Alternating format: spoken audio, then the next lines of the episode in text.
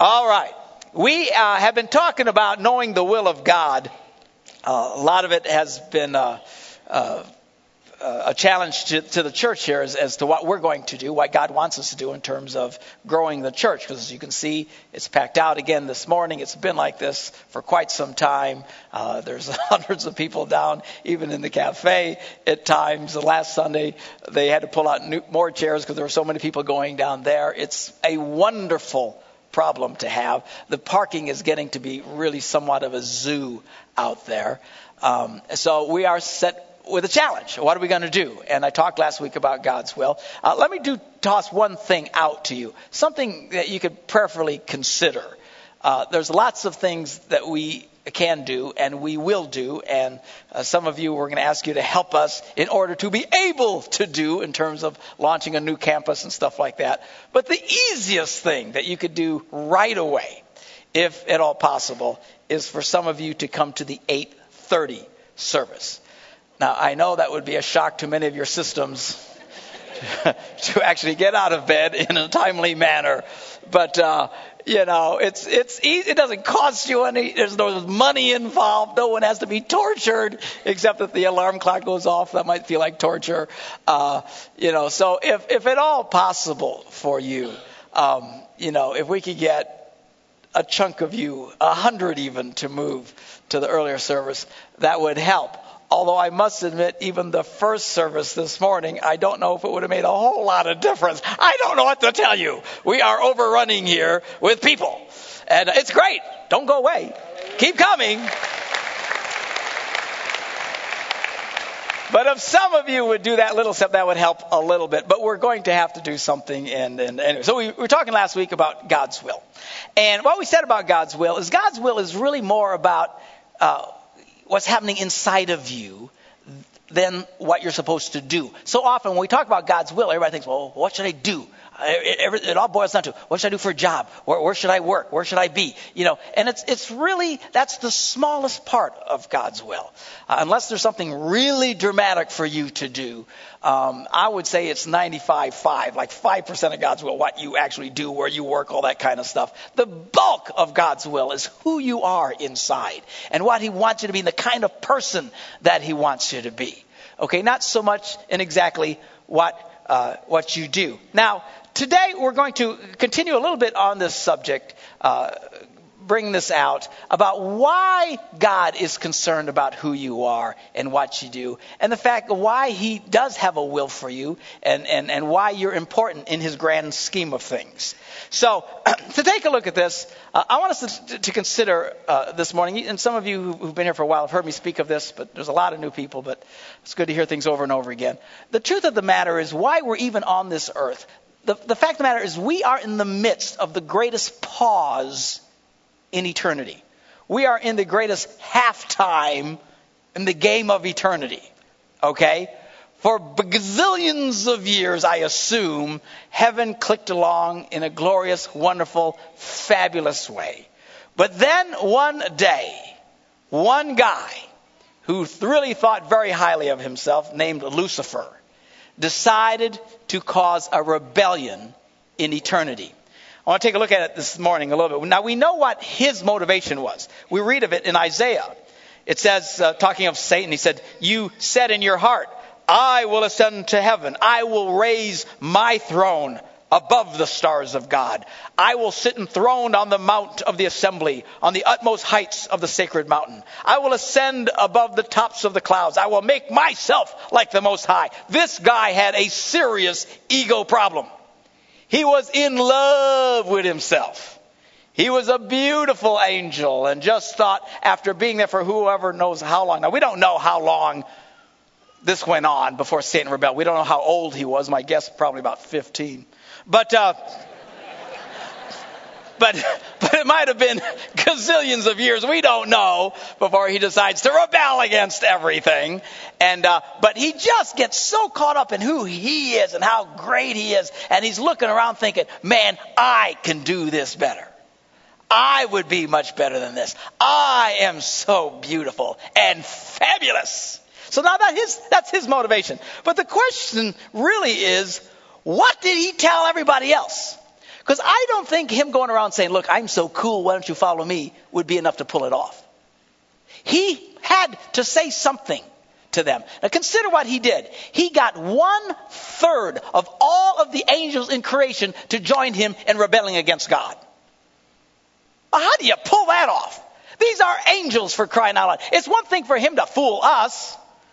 You know, we're just people. We don't know jack squat. You know, we can't see God. We don't, you know, we're all just, you know, we don't have eternal, we can't fly around and zip around in the clouds and all. Angels who are in perfect harmony with God, with all the blessings of God, and how cool heaven must be. A third of them. Now, I assume that's got to be quite a chunk. Because knowing God, He's into just populating like crazy, okay? To take a third of them and convince them that Satan's approach to this would be better than God's. Whoa! What did he say to these guys? Now, I have no, well, I, have got to guess. There's no rec- record in the Bible of what he said. But knowing the way Satan has always dealt with people, all the way from Adam and Eve, all the way even up to us today, if there's one message he's constantly challenging in people's heads, it is this message, which I believe is the message he used to confuse these angels. And that is this God doesn't really care about you. Does God really love you? I mean, come on, think of it. Does God really care about you? He doesn't really care about you. Who are you? You're a nothing. You're a nobody. You're insignificant. You're an accident. Your mama told you so. You know, you don't really matter. And, and, and it's this kind of doubting that I believe created the rebellion. Satan undoubtedly somehow pulled off to these angels that God really didn't care about them. That God didn't really have their best interests at heart. And that if you follow me, man, I'll make your life really mean something. So, anyway, there's this incredible rebellion that happens in eternity. This had to be cataclysmic. Can't even say it. Huge, massive. This massive conflict in the heavens. And God triumphs and takes Satan and his angels and casts them down, flicks them down, flicks them like a booger. Just like that. Now, Jesus recalls this when he talks in uh, Luke, the 10th chapter. He had just sent uh, 72 of his followers all over uh, Israel to preach the gospel and said, Man, pray for people to get healed. If you see demons and stuff, you should be able to cast them out. Anyway, these guys were having a blast. And they come back to report to Jesus. We read about it in Luke, the 10th chapter. It says, The 72 returned with joy. this was a rise He said, Lord, even the demons submit to us in your name. Wow, this is so cool. And Jesus replied, He says, You know, I saw Satan fall like lightning from heaven. And I've given you authority to trample on snakes and scorpions, which I believe are, is an analogy of, of evil spirits. I really don't think God wants us jumping around on snakes and scorpions. If I see a snake or a scorpion, I ain't jumping on it. And to overcome all the power of the enemy, nothing will harm you, he says. However, he says, don't rejoice that the spirits are submitted to you, but rejoice that your names are written in, in heaven. That's the greatest miracle. Not that God can heal somebody. Not that God can change your life. Not that God can answer your prayer. The greatest miracle is that He can forgive you of your sins. And that your name can be written in the book of life. That you can have eternal life in His name. But anyway, Jesus reflects. He says, I was there. I saw it when Satan was cast down.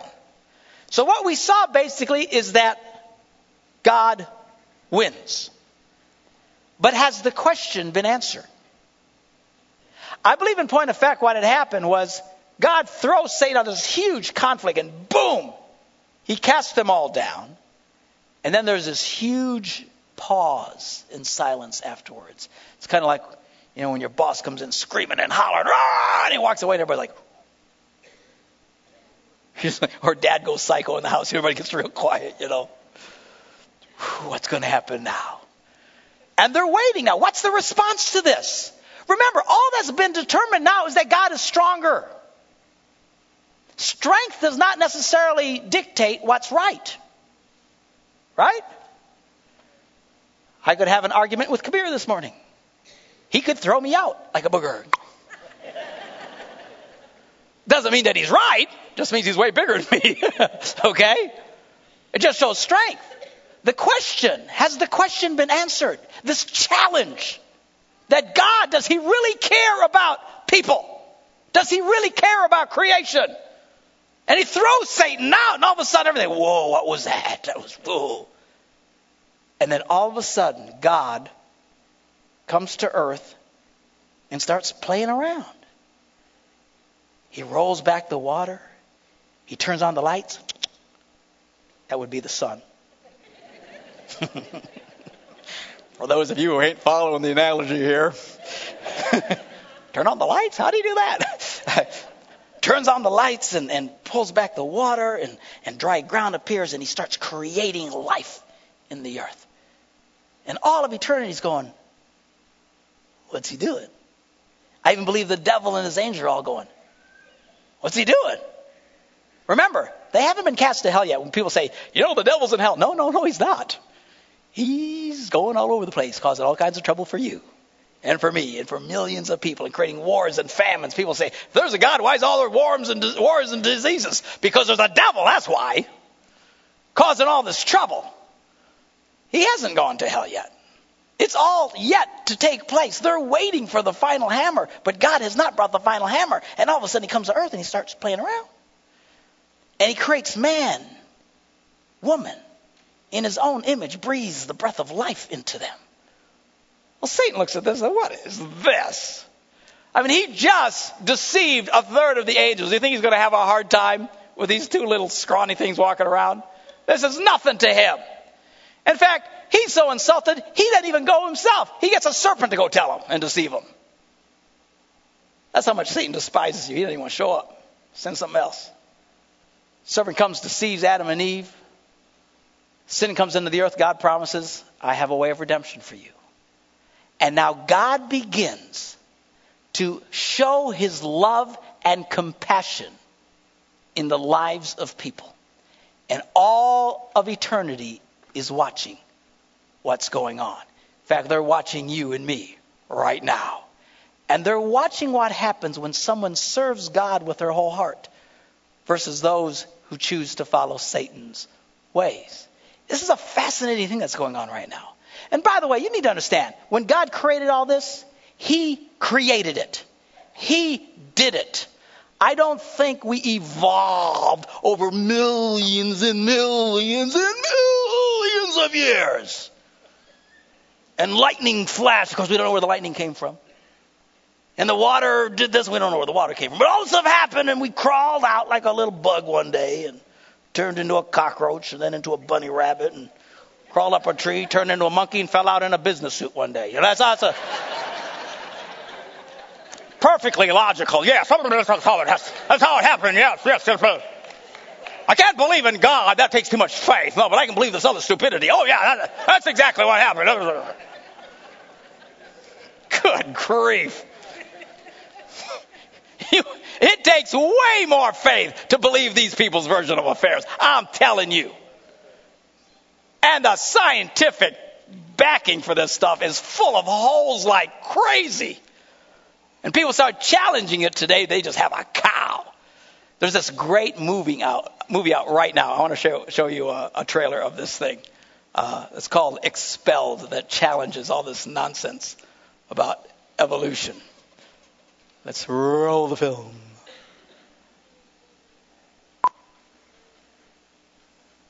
I was viewed as an intellectual terrorist.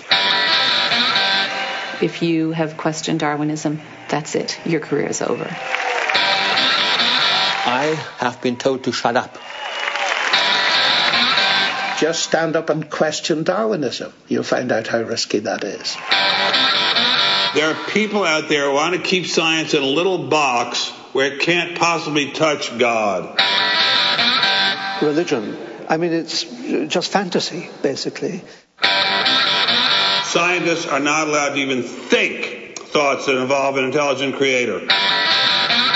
We cannot accept to treat intelligent design as an alternative scientific theory. I'm frightened by this, but I'm not going to let it stop me from investigating, from speaking about it.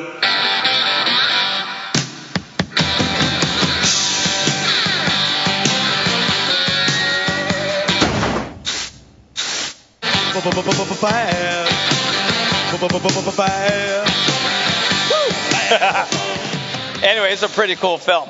Actually, if you have teenagers in your home, every one of you fathers, don't make your wives do it, every one of you fathers should take your teenagers to see this film. Sit down with them, watch this film, talk about it afterwards. It is a fascinating, fascinating thing. So do it, man up, step up.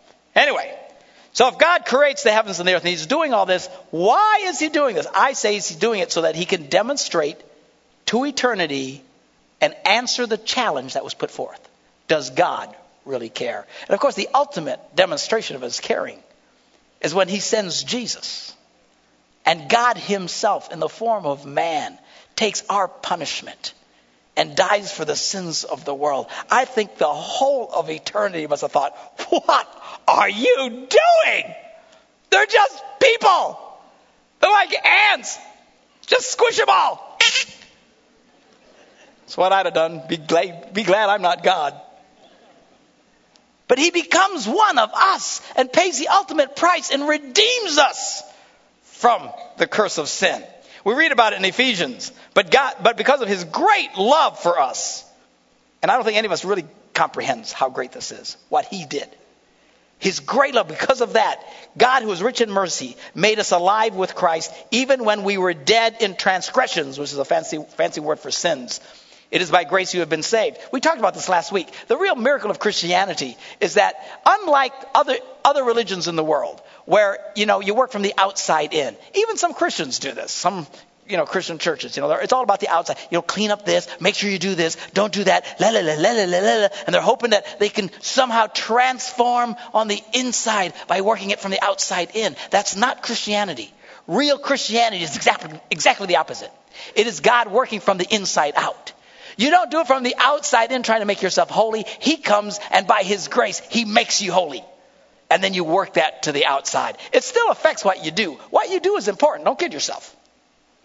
A lot of people think, well, it doesn't matter. I just believe in Jesus. I can live like the devil. No, no, no, no. You still need to work this out so that it touches. But it's not about the other way. You don't make yourself holy. It's His grace inside of you. That's the incredible grace of, and the, uh, the mystery of, of Christianity. And it says this that God raised us up with Christ and seated us with him in the heavenly realms uh, in Christ Jesus. What does that mean? He totally identifies with us. Just like we walk around with Christ in our lives down here, and in a sense, Jesus is actually here. In a very real sense, you are in his heart up there and have a high standard and a high seating in eternity. In fact, the Bible says angels actually long to look into this stuff. I believe angels look at us and go, wow, man, I wish I could get in on that. Where most of us, if we had a chance to choose between being here or being an angel, most of us go, oh, I'll be an angel. This place stinks. You know what I'm saying?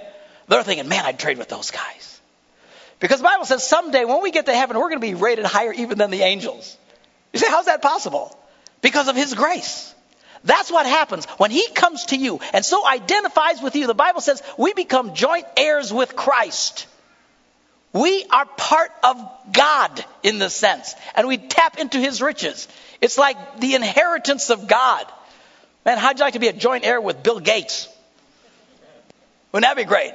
Especially if you die, then you get it. You know what I'm saying? Well, we are joint heirs with Christ. This is an incredible thing. And, and, you know, when you talk about this, most people just look at you and go, because we don't get it. We don't realize how rich we are. We really don't. What is happening in you because of God's grace is just, it's completely mind blowing. I'm sure when most of us die and go to heaven, we're just going to go, wow, holy cow, I didn't know. I never realized what was happening on the inside. So this is an, is an, incredible thing. But so why would God do that? Why would God take a bunch of broken, sinful, imperfect people like us and put such much glory in us and show so much kindness to us? Why would He want to help you succeed? Why would He want to so bless your life?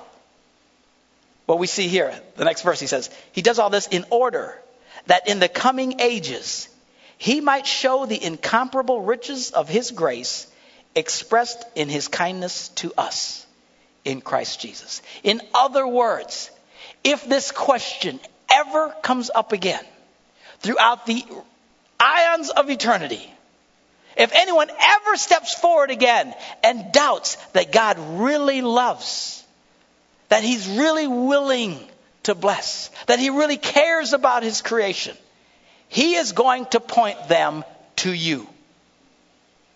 And he's going to say, Look at this guy. Go talk to Gunger. He was a loser. Check him out. Hear his story. And he's going, he wants to so bless your life and help you succeed and do this right so that throughout the centuries of eternity, They'll never, ever, ever, ever, ever again be a cataclysmic rebellion against God, challenging his love. And the very thing that is guaranteeing that is his kindness that he's showing in you and the grace that he's showing in you. The fact that even though you've made some really dumb mistakes in your life, even though you've done some horrible things, made poor decisions, that his grace, his forgiveness, his mercy and kindness is so strong and powerful in you that all of eternity will look at you and go, wow, he does care. He does care. I'm going to ask our ushers to come forward and get ready to serve communion. Our musicians can work their way back up here as well. It goes on to say, Paul writes, he says, you know, for it's by grace that you have been saved through faith. And this is not of yourselves, it is a gift of God, not of works, lest any man should boast. I mean, there's, there's nothing you can do. We can't earn this. You can't get this grace of God in your life. You can't get this forgiveness in you. You can't be good enough. You can't pay enough money for it. If you could, Jesus would have just said, hey, just be good enough, work it out. But he knew that we were eternally and hopelessly lost. Your only hope for salvation this morning is in Jesus Christ. He, motivated by his incredible love, as a demonstration to all of eternity, wants to take your life, no matter where you're at, no matter what mistakes you've made, no matter what disasters you've had, and forgive you and take nothing and turn it into something. Take where there's no value and create great value in you. It is a fabulous thing that we have here. That God is doing all of this so that this question will never ever happen again. This challenge will never ever come up again. He continues to write. He says, For we are God's workmanship, created in Christ Jesus to do good works, which God prepared in advance for us to do. God is doing all of this again so that throughout the ages of eternity, we will be his shining examples of his incomparable, life changing, amazing, amazing, amazing grace. Hallelujah. Well, if you're here this morning and you've never really tasted of this grace, you've never had God working from the inside out in your life. You're thinking, well, I'm a pretty good guy. I'm trying, you've been trying to do it from the outside in. It's not going to cut it. You need to come to Him and ask for His grace inside of your life so that you can be, as He said, born again and transformed from the inside out. This is the real message of Christianity. If you're willing to put your trust in Him instead of in yourself, in His grace instead of what you can or cannot do, in His grace rather than judging yourself better than anybody else around you, if you're willing to do that this morning, if you're willing to turn away from what you know is wrong in your life and put your faith in Him, you can begin your life of faith this morning. You too can become part of this wonderful, eternal story of redemption that God is writing right now. Hallelujah. I don't know if this means much to you, but man, it just charges me up. I just think, this is so cool that He's doing this in my life. At 16 years of age, just a dope head, nothing, flunking out of school, at war with everybody around me no prospects for the future. Jesus Christ came into my life and changed me. Took nothing, it's making something out of nothing. And all of that, so that throughout all eternity, He can show how much He really, really, really cares about His creation. I'd like us all to bow our heads in a word of prayer.